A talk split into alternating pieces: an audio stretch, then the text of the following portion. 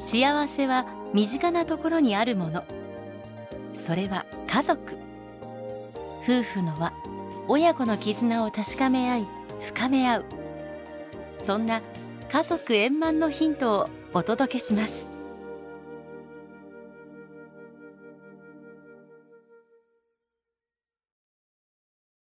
家族円満。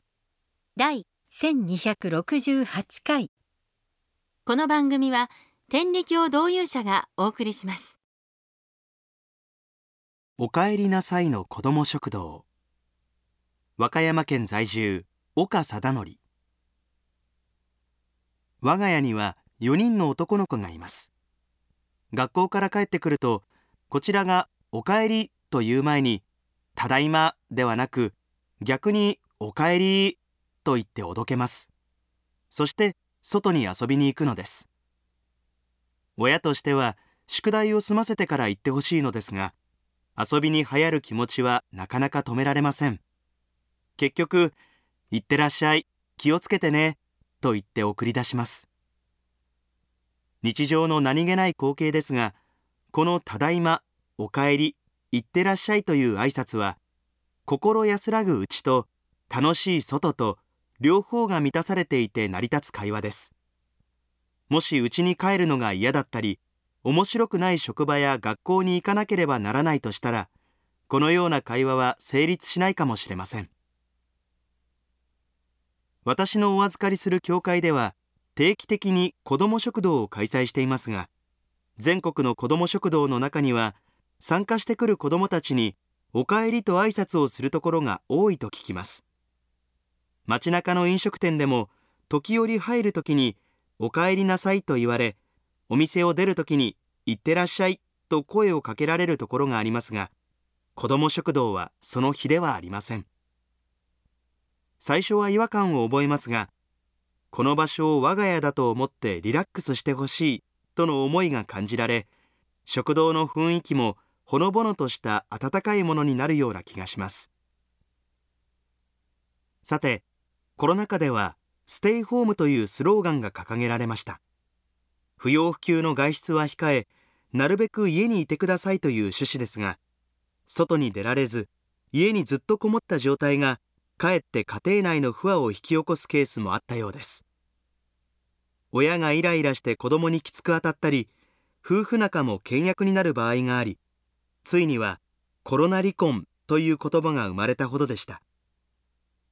私たちには心安らぐホームとしての家が必要ですがそれと同じぐらい楽しい外があることも大切で程よいバランスが肝心であることを改めて思った次第です。天理教では月日には人間始めかけたのは陽気湯さが見たいゆえからと教えられています。月日というのは神様のことで神様がこの世界と人間を作られたのは人間が陽気に湯散をするのを見て共に楽しみたいからだと教えられます。湯散とは物見湯散という時の湯散ですがもともとは仏教用語で修行によって悟りを得た後に自然を楽しみながら自由に散策する様子を表しています。これを日常生活に置き換えてみます。仕事は全てが楽しいわけではありません。時にはなんでこんなつまらない仕事をと思うこともあるでしょう。その中をどう工夫していくか。つまらないと感じる仕事でもゲーム感覚で楽しくできればまるで好奇心で目がキラキラしている子供のように取り組むことができるかもしれません。このように工夫することを修行だと捉えれば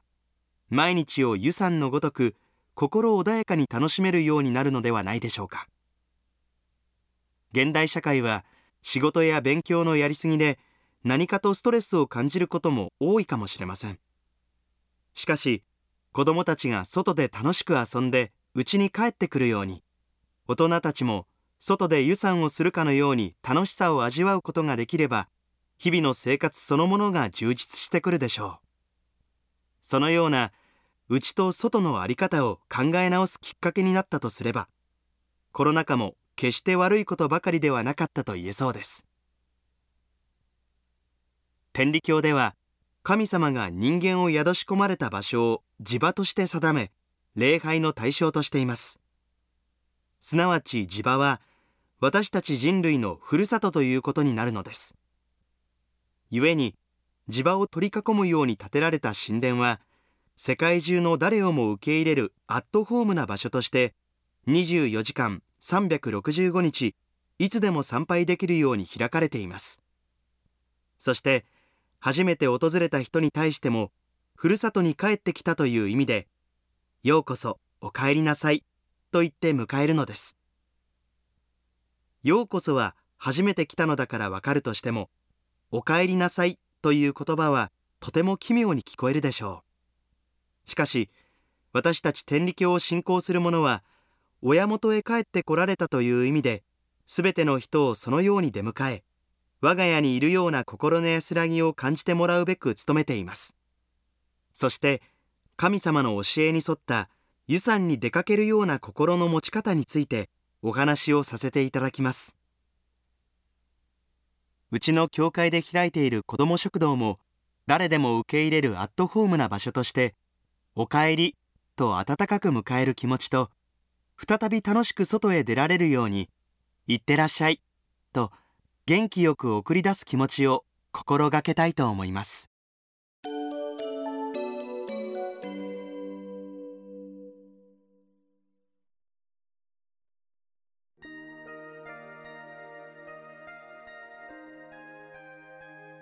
天理教教祖中山美紀様親様は私たち人間の間違った心遣い。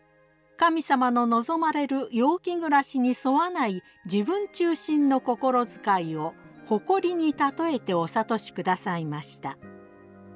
親様は誇りの心遣いを掃除する手がかりとして惜しい欲しい憎いかわい恨み腹立ち欲高慢の8つを教えられていますがそのうちの高慢の誇りについて次のようにお聞かせいただいています。高慢とは思い上がってうぬぼれ威張り富や地位を傘に着て人を見下し踏みつけにするような心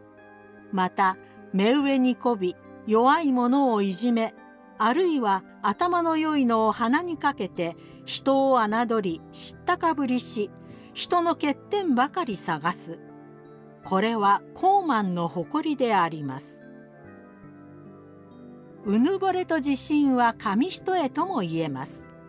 多少のうぬぼれは可愛げがあるとも言え逆にあまりに自信のなさすぎる人は歯がゆくもあり気の毒にさえ感じられます。しかしうぬぼれも度が過ぎると嫌味になり鼻につきます。思い上がって出過ぎた言動をとっていればやがては人の反発を招くでしょう。また富や地位を持つことそれ自体が高慢の誇りになるわけではありませんがそれらを利用して人を見下すこと人を人とも思わないような言動をとればもちろん誇りとなります。そうすると自分はそれほどお金も持っていないし地位もないから高慢の誇りとは無縁だと思われるかもしれませんが決してそうではありません。人の失敗を見て笑ったり人の欠点を並べ立ててバカにしたりすることは大なり小なり誰でも覚えがあるのではないでしょうか。高慢の誇りについて思案すると本当の強さや力とは一体どのようなものかとの考えに及びます。一般に力といえばお金や権力知力といったものが浮かびますが結局のところ神様のお働きをいただけるという力に勝るものはありません。神様のお言葉に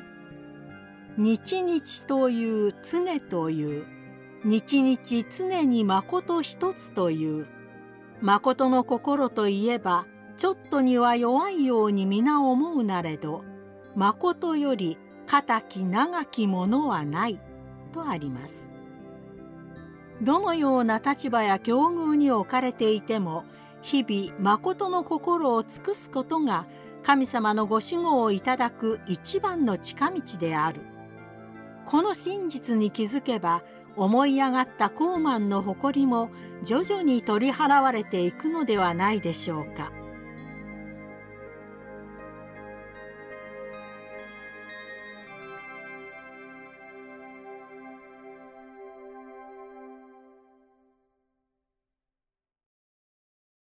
家族円満